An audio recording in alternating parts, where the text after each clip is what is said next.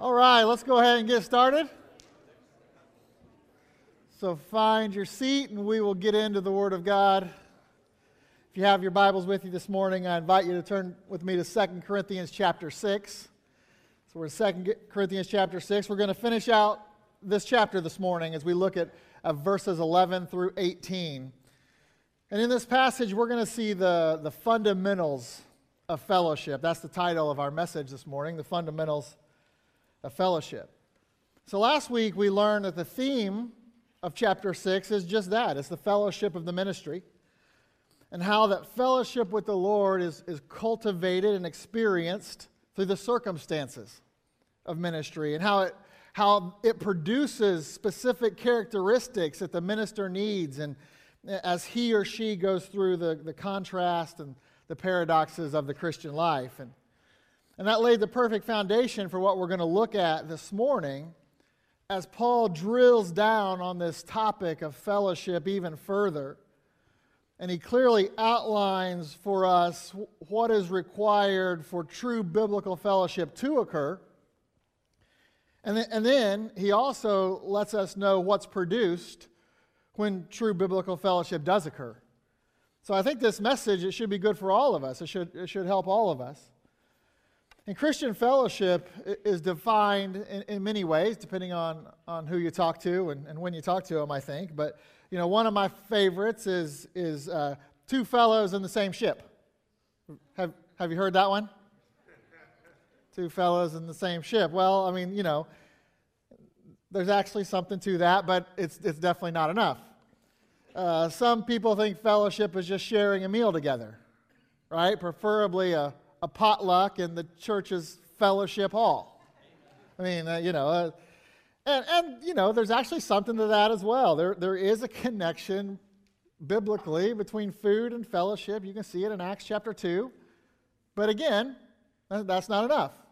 It doesn't give us the full definition of fellowship. It's certainly not only sharing a meal with another believer. In fact, when you study fellowship in Scripture, what you find, and, many of you know this, is that, that first of all, and I think this is on your outline sheet, fellowship is two dimensional. Fellowship is two dimensional. It begins vertically with the Father. So that's what, you know, two fellows in the same ship or just having a meal kind of misses on. And it begins vertically with the Father, and then it extends horizon- horizontally to, to other believers in Christ. And the hinge that allows for both of those connections to occur is Jesus Christ. Amen. You can see this in places like 1 John chapter 1. In verse 3, John says, That which we have seen and heard declare we unto you, that ye also may have fellowship with us. And truly our fellowship is with the Father and with his Son, Jesus Christ. And then down in verse 7, But if we walk in the light as he is in the light, we have fellowship one with another, and the blood of Jesus Christ, his Son, cleanseth us from all sin. And Paul provides even more light on this in, in, in many places. 1 Corinthians 1 9 is, is, an example. He says, God is faithful, by whom you were called unto the fellowship of his Son, Jesus Christ, our Lord. And so that's, that's where we have to start with fellowship. We have a, a vertical relationship, and then we can have, after that's in place, we can have the horizontal relationships with each other. But beyond this two dimensional aspect of fellowship, it's, it's connected to some other things that we see in Scripture, more than just food. Fellowship is also connected to things like the gospel.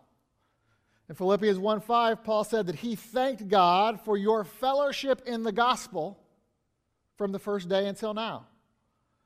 And then we also see that our fellowship is connected through suffering. Philippians 3:10, Paul says that I may know him and the power of his resurrection and the fellowship of his sufferings, being made conformable unto his death. You see, fellowship is much deeper than sharing a meal together, being in the same ship together, metaphorically. It's sharing life together in Jesus Christ. It's sharing ministry. It's sharing the hard times that we experience because of the ministry. And when we do that, it draws us closer to each other and it draws us closer to God. But for all of that to come together and work the way God intended, there are some fundamental elements that need to be in place in your life. And that's what Paul lays out for us in this passage that we come to this morning. So let's look at it together. We're going to read 2 Corinthians chapter 6 verses 11 through 18 and then we'll ask the Lord to bless our time together in his word. 2 Corinthians chapter 6 verse 11. The Bible says, "O ye Corinthians, our mouth is open unto you, our heart is enlarged. You're not straitened in us, but ye are straitened in your own bowels. Now for a recompense in the same I speak as unto my children, be ye also enlarged. Be ye not unequally yoked together with unbelievers, for what fellowship hath righteousness with unrighteousness? And what communion hath light with darkness? And what concord hath Christ with Belial? Or what part hath he that believeth with an infidel? And what agreement hath the temple of God with idols? For ye are the temple of the living God, as God hath said, I will dwell in them and walk in them, and I will be their God, and they shall be my people. Wherefore come out from among them, and be ye separate, saith the Lord, and touch not the unclean thing, and I will receive you, and will be a father unto you, and ye shall be my sons and daughters, saith the Lord Almighty. Let's go to the Lord in prayer. Dear Heavenly Father, Lord, we, we love you so much. We're, we're so thankful. Uh, we're so thankful for you as we come up on, on this week of Thanksgiving.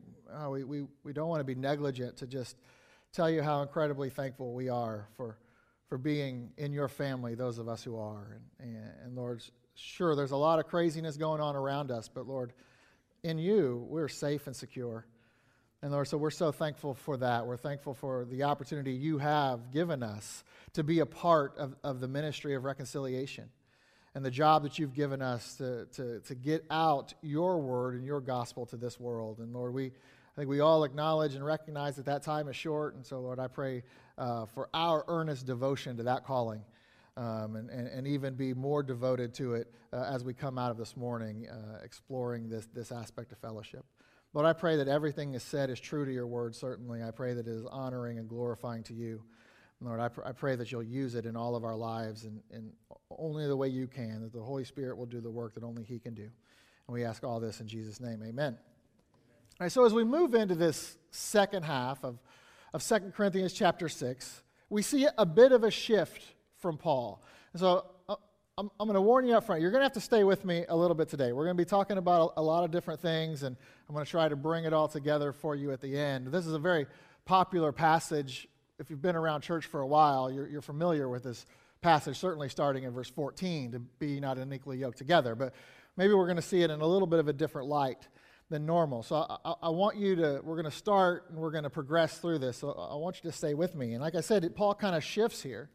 And it's still connected to everything we saw coming out of, of chapter 5, where Paul ends talking about that ministry of reconciliation that we've been given and how we've been made ambassadors for Christ. And then in verse 1 of chapter 6, he says, again, coming out of chapter 5, we then, as workers together with him, with the Lord, we beseech you also that you receive not the grace of God in vain. He said, We have this job to do together. We've been given this ministry and, and while it certainly applies to all of us individually, we are to do it together as the church. But then he also gives a warning here at the end of verse 1. When he says, I beseech you also that you receive not the grace of God in vain, he's saying, Listen, I, I sure hope you are actually going to take seriously this ministry of reconciliation yes, and working together with us in that ministry. Because that's why you've received the grace of God, so that you can share it and I'm afraid that His grace to you is going to be in vain and that, that you're actually not going to share it. And we learned last week how we're not saved to sit, we're saved to serve.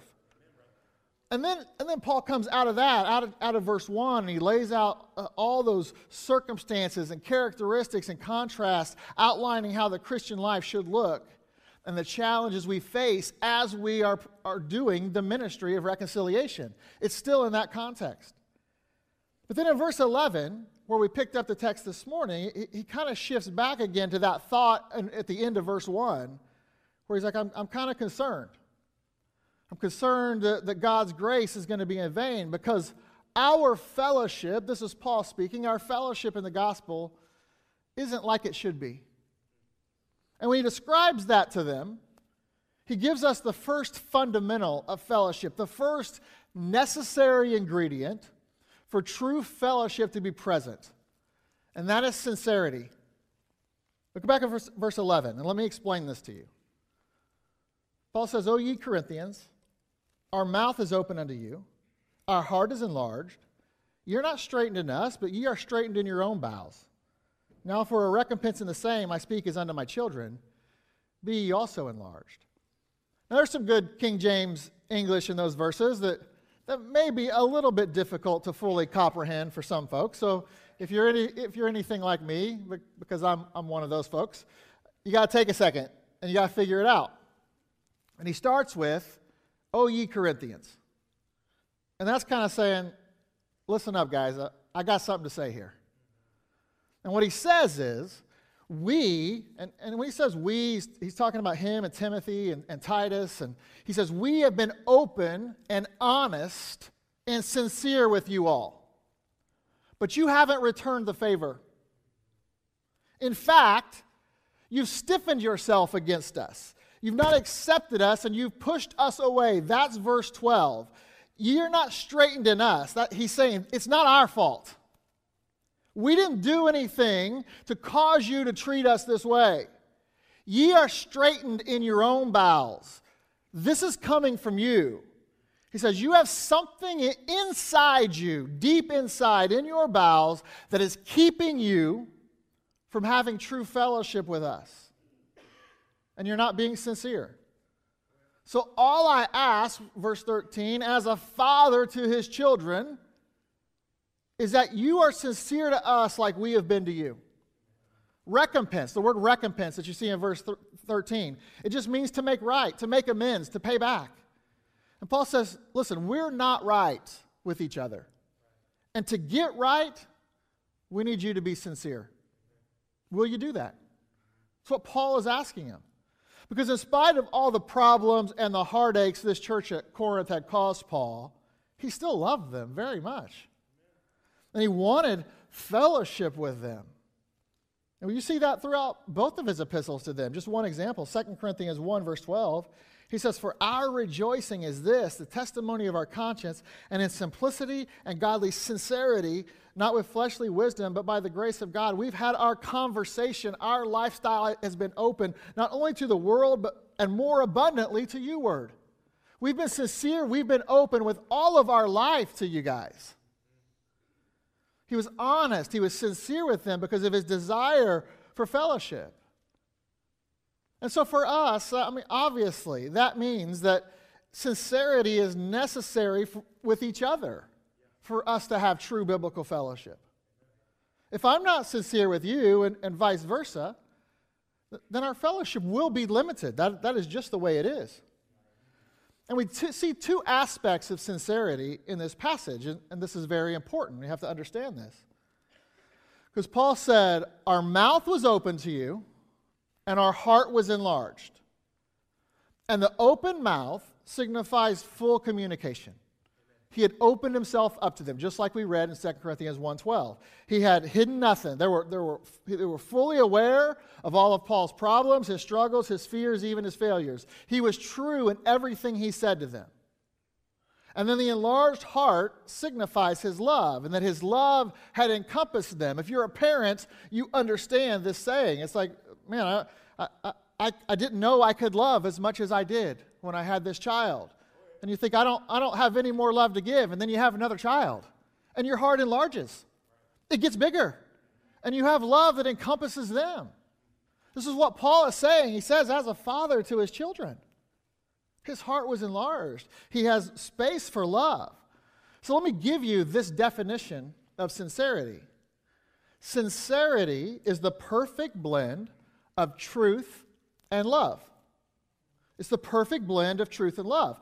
Kind of like what Ephesians 4 15 and 16 tells us. But speaking the truth in love may grow up into, into him in all things, which is the head, even Christ, for whom the whole body, fitly joined together, that, that's true fellowship, compacted by that which every joint supplieth, according to the effectual working in the measure of every part, maketh increase of the body unto the edifying of itself in love. Sincerity, for sincerity to occur, truth and love both have to be present. And when it comes to truth, let me make this distinction because Paul was not only saying that everything he told them was in truth, but it was also the truth. That according to John 17 17 is the Word of God. So Paul was always truthful with them about himself, but also about everything the Word of God had to say. He gave them the truth because he didn't withhold the Word of God from them. And he reminded, this of, reminded them of this over and over and over again because he knew that there would be people out there that wanted to steal the truth from them. And, brothers and sisters, let me tell you, there are people that want to steal the truth from you. So as far back as 1 Corinthians chapter 2, verses 1 and 2, he said, And I, brethren, when I came to you, came not with excellency of speech or of wisdom, declaring unto you the testimony of God. For I determined not to know anything among you, save Jesus Christ and him crucified. So that's all I'm speaking about. I'm just giving you the word. And then a couple examples from 2 Corinthians. 2 Corinthians 2 17 says, For we are not as many which corrupt the word of God, but of sincerity but as of God, in the sight of God, speak we in Christ. And 2 Corinthians 4 2. But have renounced the hidden things of dishonesty, walking not in craftiness, nor handling the word of God deceitfully. Paul says, but by manifestation of the truth, commending ourselves to every man's conscience in the sight of God. We've been open and honest and sincere. We have been true. And I can say that in front of you and God, in, the, in front of you and in the sight of God. We've given you the truth. And there's so many more places we could go, but over and over again, Paul told the Corinthians, listen, because I love you, I'm going to tell you the truth. See, you can't separate truth and love. I mean, think about it. If you're not willing to tell someone the truth, do you really love them? So even when it was uncomfortable, Paul told them the truth because he always gave them what the Word of God had to say. He was sincere. That's, a, that's the first fundamental of fellowship. But others weren't. That's what Paul said. We're not as, as many others that have corrupted the Word of God, that walk in dishonesty and craftiness. It's why Paul took the time to warn them about the importance of truth. You know, a little bit ago, I was explaining, you know, what verses 11 through 13 mean. And I said the Corinthians had something inside them that was keeping them from having true fellowship with Paul and, and Timothy and those guys. And Paul even talks about it later in this epistle. They had, they had come to the point, the Corinthians had come to the point where they had even doubted that Paul was speaking on behalf of the Lord. In 2 Corinthians 13 3, look at what he says. He says, Since ye seek a proof of Christ speaking in me, which to you it is not weak, but is mighty in you. They didn't even believe that the Lord was speaking through Paul anymore. They wanted proof. So, what happened? Why was there this break in fellowship with Paul? This is the guy who started the church. He spent a year and a half in Corinth giving everything to them. And after he left, something changed. And now their love is lacking and they've stiffened and they've positioned themselves against Paul. Why? Well, if we, we keep reading in his epistle, we learn why. The Corinthians weren't in fellowship with Paul and Timothy and Titus because many of them didn't have the same view of truth. So that is the book of First Corinthians. We studied it. They were off in so many things. He had to, First Corinthians was a book of correction, doctrinal correction, stuff they did not learn from Paul. And then even here, they still, this is the second epistle, they still don't have it all right. A few things are better. A few things are better after 1 Corinthians, and he talks about those. They don't have it all right. We saw in 2 Corinthians 13, they wanted proof that he was speaking from, from Christ. And, and so they had been moved off the doctrines that Paul had taught them. And again, we know this because Paul tells us. Look at what he says in, in chapter 11 of this second epistle. 2 Corinthians 11, verses 1 through 5 says, Would to God you could bear with me a little in my folly, and indeed bear with me. For I'm jealous over you with godly jealousy. He knew there was people coming in trying to take his spot, and he was, had a godly jealousy over them. For I have espoused you to one husband, that I may present you as a chaste virgin in Christ. And, and, and that's an important saying, and it ties into what we're going to get to today, but we're not going to have time to, to go through it. But just if, you, if you're interested in Bible study, just note that and then pay attention to some of the things we talk about later on. Verse 3 But I fear lest by any means, as the serpent beguiled Eve through his subtlety, so your mind should be corrupted from the simplicity that is in Christ. For if he that cometh preacheth an, another Jesus, whom we have not preached, or if ye receive another spirit, which ye have not received, or another gospel, which ye have not accepted, ye might well bear with him. Then skip down to verse 10. As the truth of Christ is in me, no man shall stop me from this boasting in the regions of Achaia. Wherefore? Because I love you not? God knoweth. He's being sarcastic. God knows. Wait, am I doing this because I don't love you? God knows I love you. And this is just Paul's sincerity again truth and love. Then, verse 12. But what I do, that I will do, that I may cut off occasion from them which desire occasion, that wherein they glory, they may be found even as we. For such are false apostles, deceitful workers, transforming themselves into the apostle, apostles of Christ. So you need to understand what's going on here, on here because, again, this is going to play into where we're going with this message. The, the Corinthian church had been infiltrated. I mean, again, we see this in 1 Corinthians, we see this here in 2 Corinthians 11. And false teachers, those that had corrupted the Word of God, had got in and had a negative influence on the church, and they were moved off of the doctrines that Paul had taught them.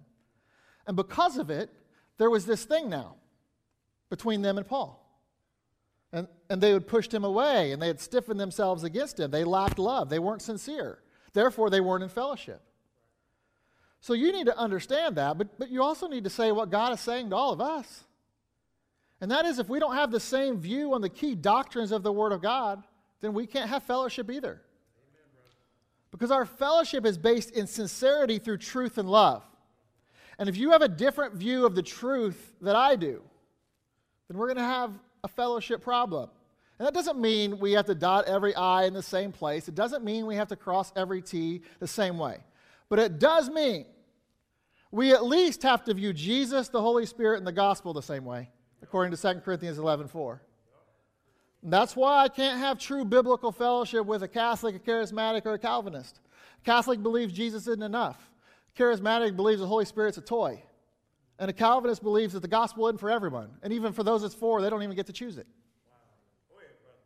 We can be friends, and we can even be friendly, but we can't have biblical fellowship. So, when it comes to those key things, don't be deceived. Don't be beguiled. Be sincere. Let's love each other through the truth of this book as we share our lives together in Christ as we share the good and the bad, or, or, as Paul already put it in this chapter, the honor and dishonor, the evil report and good report, as deceivers and yet true, as unknown and yet well known, as dying and behold we live, as chastened and not killed, as sorrowful yet always rejoicing, as poor yet making rich, as having nothing yet possessing all things. Amen. Let's share all that. Yes, that's what Paul wanted with the Corinthians, and that's what we want with you sincerity through truth and love. It is, it is fundamental to having true biblical fellowship. But then, starting in verse 14, we see the second fundamental of fellowship, and that's separation. So we start with sincerity, second is separation. Look back at verse 14. Be ye not unequally yoked together with unbelievers, for what fellowship hath righteousness with unrighteousness? And what communion hath light with darkness? What concord hath Christ with Belial? Or what part hath he that believeth with an infidel? What agreement hath the temple of God with idols? For ye are the temple of the living God. As God has said, I will dwell in them and walk in them, and I will be their God, and they shall be my people.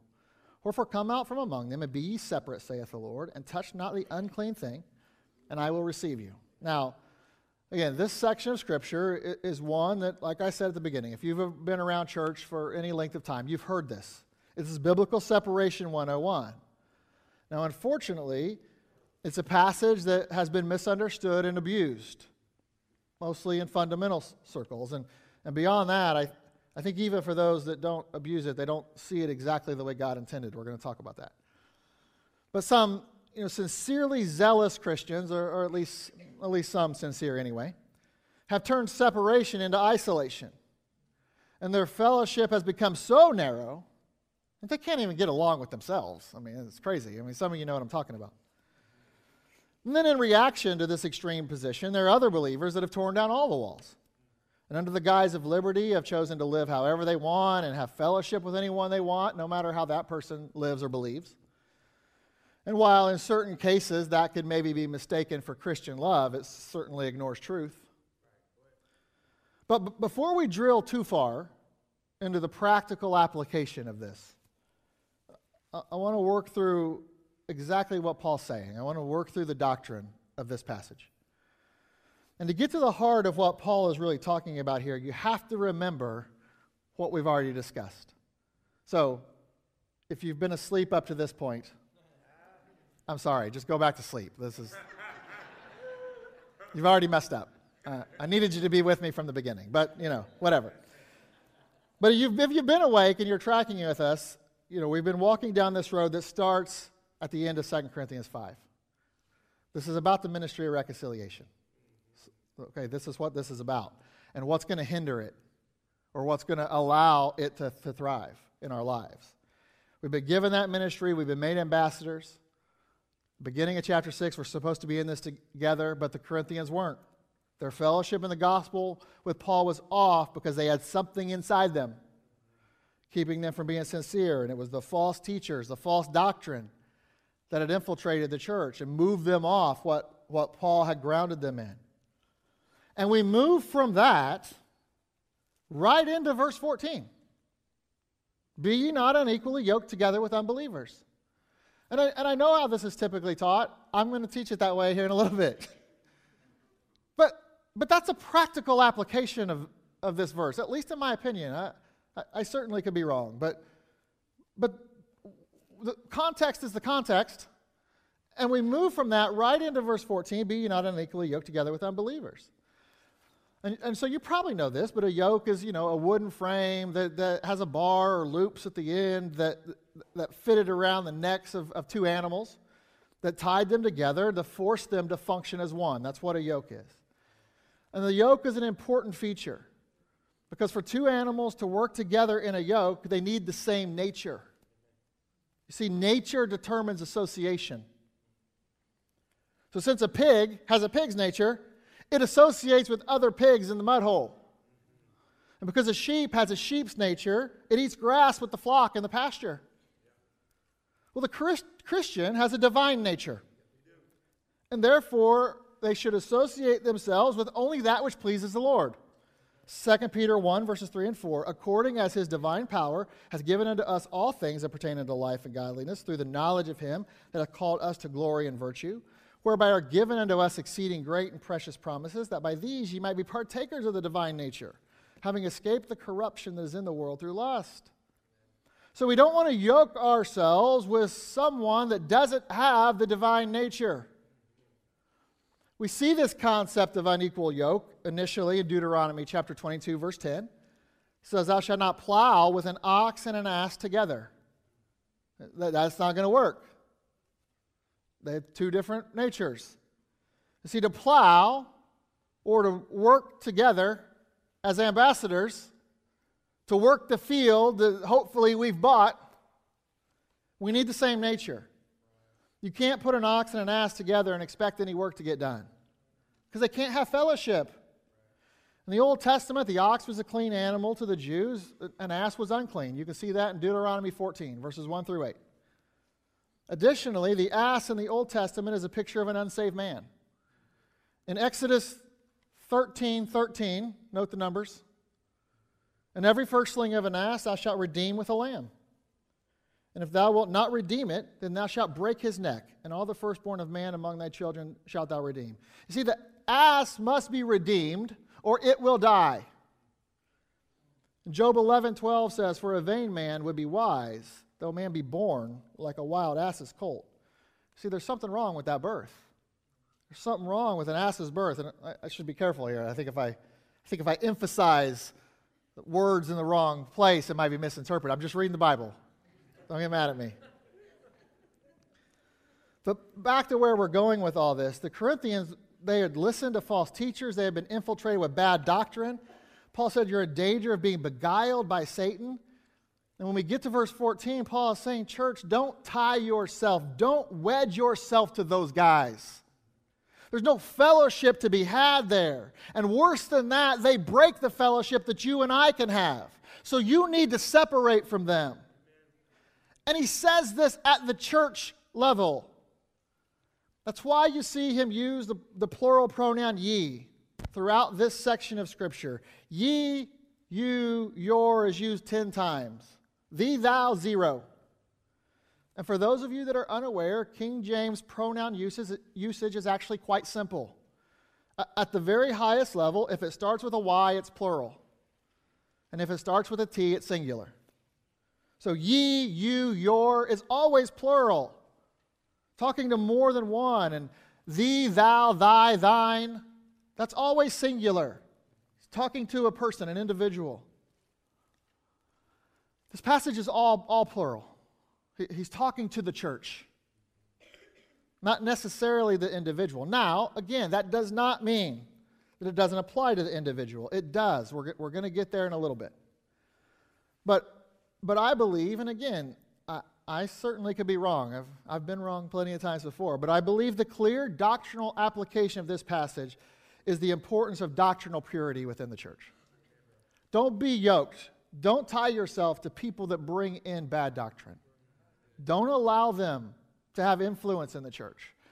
Don't allow them to move you off the Word of God. That, that's what this passage is talking about. And, and not defiling the church with the world's truth in place of God's truth, in place of the truth. They're vastly different. Because when you do that, it hinders your fellowship with God, it hinders your fellowship with true believers, and ultimately, this is what this gets to, where we started at the end of verse 5. It hinders the ministry. It hinders the ministry that we've been called to do, the ministry of reconciliation that we've been given. This is really, ultimately, that's what this is all about. How successful are we going to be in the ministry of reconciliation? If you tie yourself to people that move you off the key doctrines of the Word of God, then you're going to be less successful than what God desires. Because listen, we're to do it together. We then, as ambassadors, together. We then, as workers, together. We're to do it as a church. So don't mess it up, church. And this context remains even down to verse 16 when Paul says, For ye are the temple of the living God. Again, that's not the individual, that's still the church.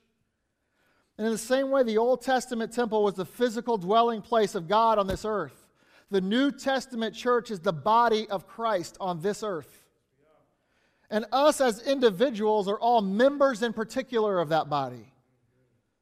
And so, what Christ doesn't want is his body intimately bound, unequally yoked to an unclean thing. That's verse 17. Wherefore, come out from among them and be ye separate, saith the Lord, and touch not the unclean thing, and I will receive you. And in this verse, Paul is quoting Isaiah chapter 52 and verse 11 that says, Depart ye, depart ye, go ye out from thence, touch no unclean thing, go ye out of the midst of her, be ye clean that bear the vessels of the Lord. And an unclean thing in the Old Testament, they were things that defiled the person from a physical aspect an unclean thing, an unclean animal, it defiled the person. There's not only animals, there were other things that were unclean and other times that, uh, were unclean. You guys can look all that up. But you see this mostly in the book of Leviticus. The word unclean is found 194 times in the Bible. 110 of them, 110 of the 194, are found in the book of Leviticus. So anyone who touched an unclean thing was defiled. Leviticus 11:43 is an example. You shall not make yourselves abominable with any creeping thing that creepeth, neither shall you make yourselves unclean with them, that you should be defiled thereby. So don't do it. Don't touch an unclean thing, you're going to be defiled. And then there was remedy, there was, if you did, uh, what you had to do in the Old Testament. But, but that is the Old Testament. Well, what's the unclean thing that Paul's talking about here? You know, for the church. And again, we go back to the first rule of Bible study context. You know, we know the three most important things for real estate's location, location, location. The three most important things for Bible studies context, context, context. And we've, we've established the context for you. false teachers corrupting the church through false doctrine, having a different view of Jesus, uh, of the Holy Spirit, and the gospel. And maybe they were bringing in humanistic worldviews or preaching a social gospel, a prosperity gospel, who knows? That's what it would be today. But here in verse 17 of 2 Corinthians 6, Paul says, Come out from among them. Again, still plural, just for whatever that's worth. And who's them? It's those, it's those people that teach and push the worldly junk and they want to corrupt you with it. We need to separate from them because they are unclean. In the New Testament context, they are the unclean thing. So ultimately, if you want my definition of the unclean thing, it's lost people, unsaved individuals who have a negative impact and influence on the people of the church. It leads to doctrinal impurity and corruption within the church. And Paul brings more clarity to this topic in Ephesians chapter 5. It's kind of a long passage, but, but let's look at verses 1 through 7 He says, Be ye therefore followers of God as dear children, and walk in love as Christ also hath loved us, and hath given himself for us an offering and a sacrifice to God for a sweet smelling savor. But fornication and all uncleanness or covetousness, let it not be once named among you as becometh saints, neither filthiness, nor foolish talking, nor jesting, which are not convenient, but rather giving of thanks. For this we know that no whoremonger, nor unclean person, unclean person, nor covetous man who is an idolater. Okay? So, an unclean person, a covetous man, they're idol- Paul linked uh, Paul linked uncleanness and covetousness earlier in verse 3, but fornication and all uncleanness or covetousness. Okay, so now we're saying that an unclean person or a covetous man who is an idolater hath any inheritance in the kingdom of Christ and of God. And what can that unclean person, that idolater, do? Why do we need to be careful? Why do we need to avoid them? Because they deceive with words. They bring in false doctrine. Look at verse 6. Let no man deceive you with vain words. For because of these things cometh the wrath of God upon the children of disobedience. Verse 7 Be ye not therefore partakers with them. Separate. You can't have fellowship with them. Don't be unequally yoked to them. Do not bind yourself to them. They damage the body of Christ by corrupting the Word of God, and it's called here idolatry. You know, in other places, Paul says mark them, Paul says avoid them. Colossians 3 5 has, says a similar thing. Mortify therefore your members which are upon the earth fornication, uncleanness, inordinate affection, evil concupiscence, and covetousness, which is idolatry. So, so again, keep following with me.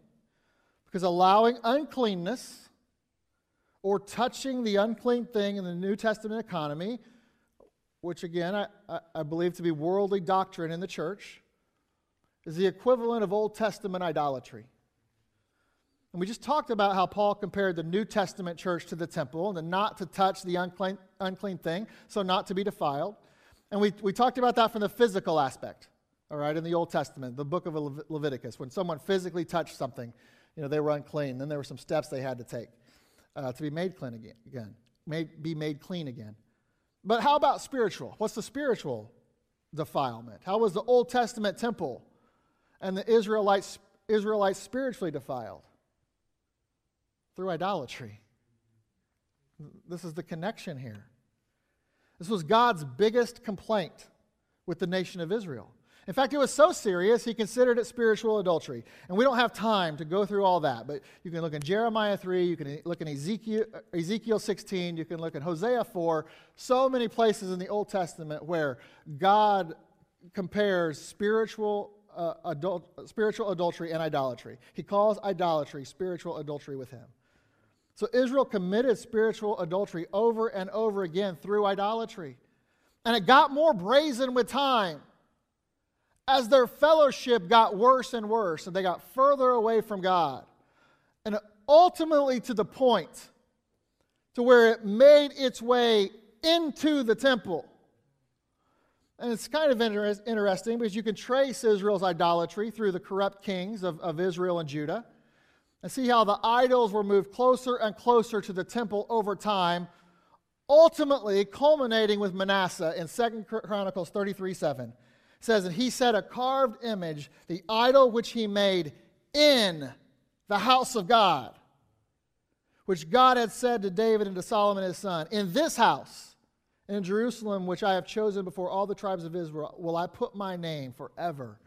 He brought an idol into it, into the house of God, right in God's face. And look at the description of that act in verse 9. So Manasseh made Judah and the inhabitants of Jerusalem to err and to do worse than the heathen, whom the Lord had destroyed before the children of Israel. It was the worst thing he could do. Committing spiritual adultery, not even behind God's back, but right in his face as he sat the uh, idol down in the temple of God. And the temple was defiled because it was unclean. And listen, that describes the church and the churches of today so well. That describes Laodicea. And they started messing with the world, moving away from God's word, and it got worse and worse over time to the point that the carnality and the idolatry is seen in the church, in the pulpits today every Sunday. In the midst of the church, they stand up here and they denigrate God's word and they promote themselves. It's idolatry, it's unclean. Separate yourselves. So, our job to guard against all of this, to remain sincere in fellowship through truth and love so that we can separate from the right things and not allow the wrong things in. And that's how this corporate application of the church applies to us as individuals as well. Because how does the church corporally get corrupted? When we, as individual members of the church, get corrupted. And we don't keep each other accountable by pe- speaking truth and love. And we're not sincere with each other. And we start moving away from each other and away from God. So, just as the church isn't to yoke itself to unbelievers, neither should you, neither should I. Certainly, when it comes to, you know, the ultimate danger is, is, is, is the context we've laid out. It's moving away from Scripture.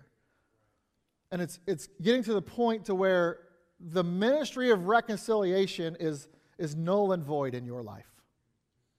You don't believe the Word of God, and, and so you don't, you don't speak the Word of God. And when that happens over time and, and you rub off on someone else, and then that happens to them, and then ultimately the church isn't doing the mission it's been called. That's the ultimate danger here. So, what are the practical implications of that? How do you practically keep yourself clean? Well, okay, so there are, there are, there are many of them. But you know that it means a safe person, someone who's accepted Jesus Christ as their Savior, should not get into an intimate, connected relationship with someone who's not saved. Ultimately, that's going to bring damage. The obvious example of this is dating and marriage. And not, not practically, it does go beyond that. I mean, there's, you know, maybe you don't want to start a business with a lost person. You know, there's other practical examples. It's this intimate bonding that's difficult to get untangled from. You know, a, a yoke, you know, the, the, it's, it's rare that the animals are able to, to detach themselves. Someone else has to help with that. This is the type of, of connection we're talking about. So there's, uh, there are a lot of practical examples, but I want to go back to dating and marriage for a second. Because it is the best and most applicable for personal separ- separation, the, the practical application of, of this passage. Because it is the most intimate and connected relationship we can have with another human. But not only that, if you remember back to 2 Corinthians 11.3 and, and some of the places we've gone with this passage, you, you can't miss the picture of it and the importance of the marital relationship, and the intimacy involved in that. It, it can't be denied that the connection there. Because as we've already seen, the last thing you want to do is commit spiritual adultery against the Lord and shove an unclean thing in God's face, just like Manasseh did in the temple. And just like churches do with their carnality and not believing the Word of God for what it is. But you can do it too. And I can do it too. Because remember, the Holy Spirit lives inside of you if you are a believer. The New Testament church is the temple of the living God, but, but that's because you are a member of the church And you house the Holy Spirit of God inside you.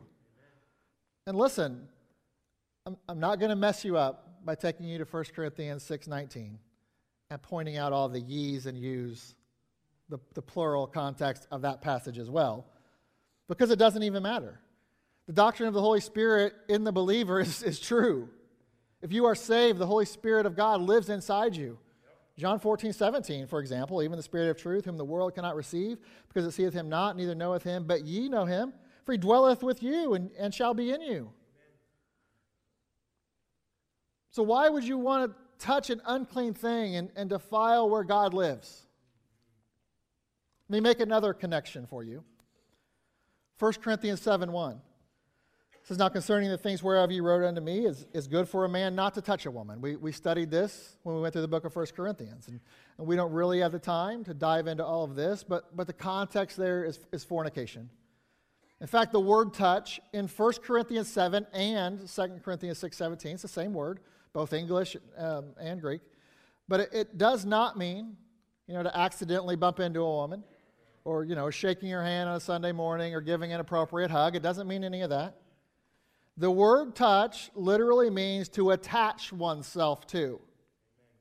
Or, or maybe you could even say yoke. I don't know, that might be a good word.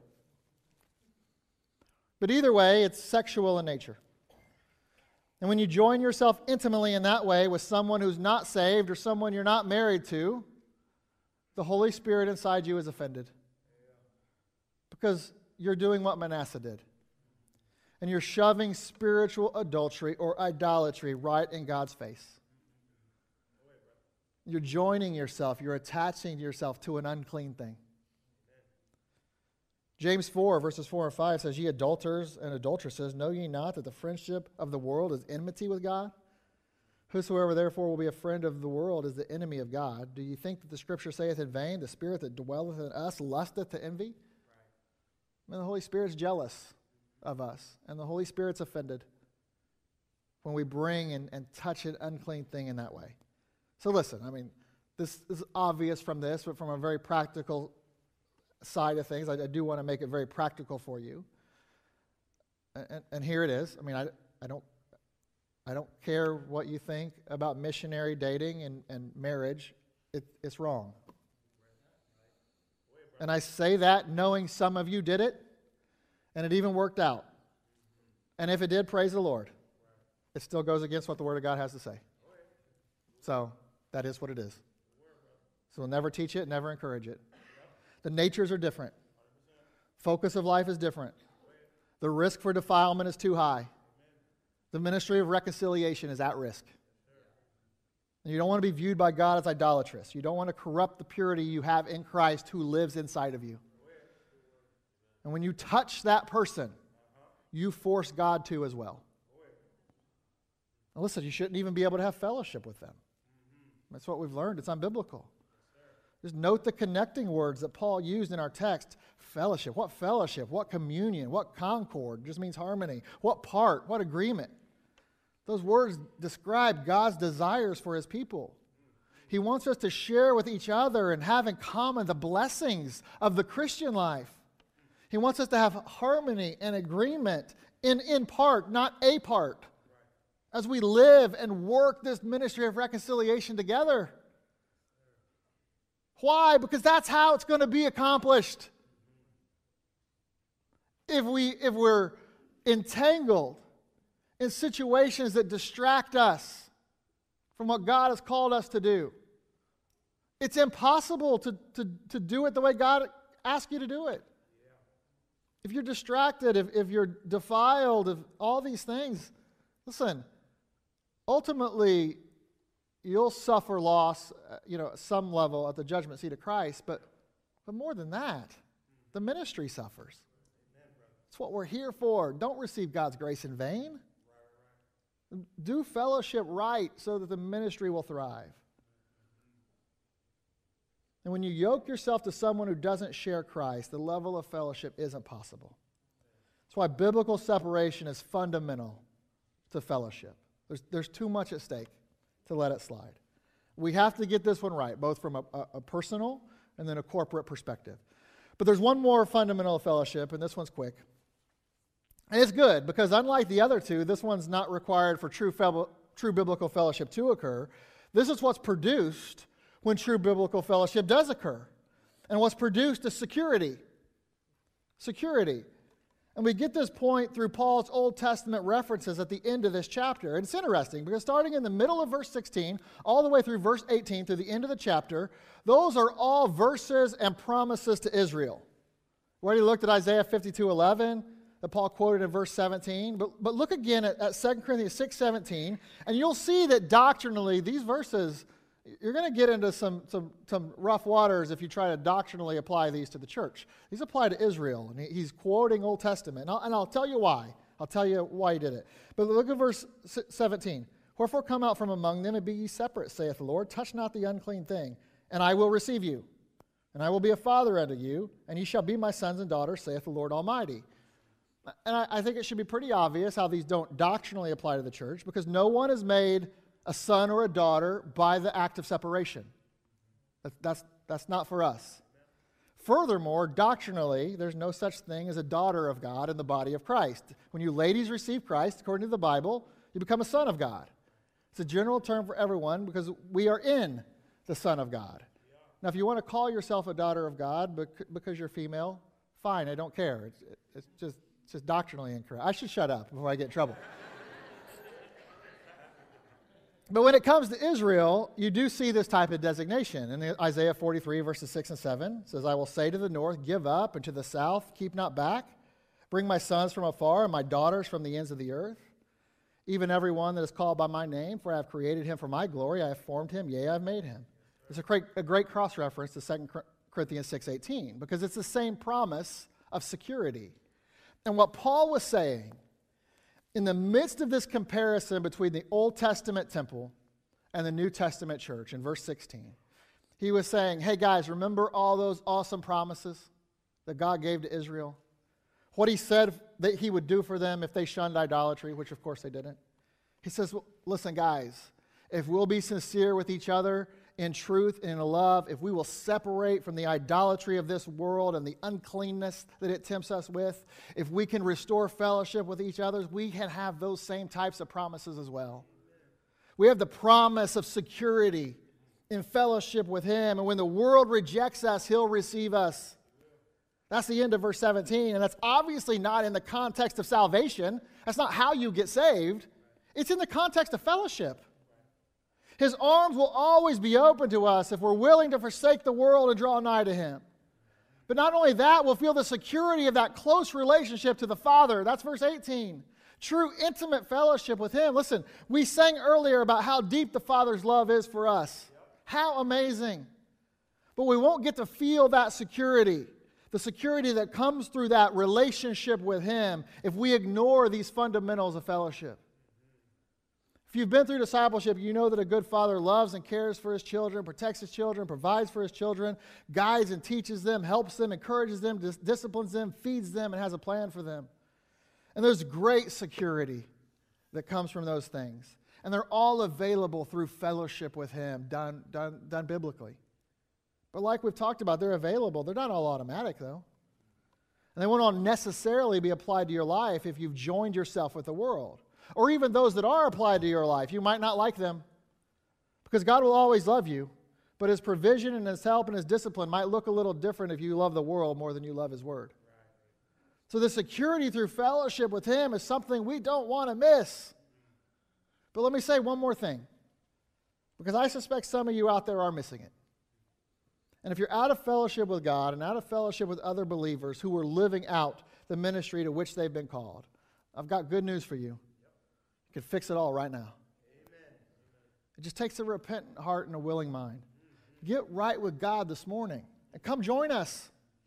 There's a lot of work to be done, and we'd like nothing more than to do it alongside you. And if that's you, come talk to us, man. We'll be here during and after the last song. There is a spot for you. God is working behind the scenes because of his love for you. And he's waiting for that sincere prayer of repentance to come. And when it does, he's willing to pick you up, dust you off, and put you back in the game. You just got to come home. There's an old hymn that says, Softly and tenderly, Jesus is calling, calling for you and for me. See on the portals, he's waiting and watching watching for you and for me. Come home. Come home. Ye who are weary, come home. Earnestly, tenderly, Jesus is calling, calling, O sinner, come home. Why should we tarry when Jesus is pleading? Pleading for you and for me. Why should we linger and heed not his mercies? Mercies for you and for me. Oh, for the wonderful love he has promised, promised for you and for me. Though we have sinned, he has mercy and pardon. Pardon for you and for me. Come home. Come home. Ye who are weary, come home. Earnestly, tenderly, Jesus is calling. Calling, O sinner, come home. I wish I could make you understand. That's the only life worth living. Come home and get back in fellowship with Him. Dear Heavenly Father, we love you. We're, we're so thankful for the fellowship you offer. And, and, and there's some parameters that outline it. And, and um, Lord, but man, if, if we'll just adhere to what your word says, there's this great security promise, security of you receiving us when the whole world rejects us into your arms for comfort and, and protection. And, and this the security that comes through a relationship with you as our Heavenly Father. And Lord, I just pray for everyone out here now. And, and uh, Lord, we're all, we're all dealing with the stuff we deal with individually, and we're all in different spots in our walk with you. And Lord, I pray that wherever we're at, you ask us to, to go one step closer, just one step closer to you. And Lord, some people need to give it all to you. And there's some people here that maybe don't even know you. And Lord, if that's the case, Lord, I, pr- I pray that, that they will accept you as their Savior today. And, and Lord, you'll call them home uh, today. But Lord, if there's anybody out here that just needs uh, to be back in fellowship with you, Lord, that your Spirit would convict them now to do the things necessary to make that possible. Lord, it's, it's, it's, you're like Paul, Lord. You're not straitening us, we're straitening ourselves. You're, you're not keeping us from drawing close to you. We, we do that. And so I pray that, that those walls are broken down this morning and that we would draw close to you. We love you. We ask this in Jesus' name. Amen.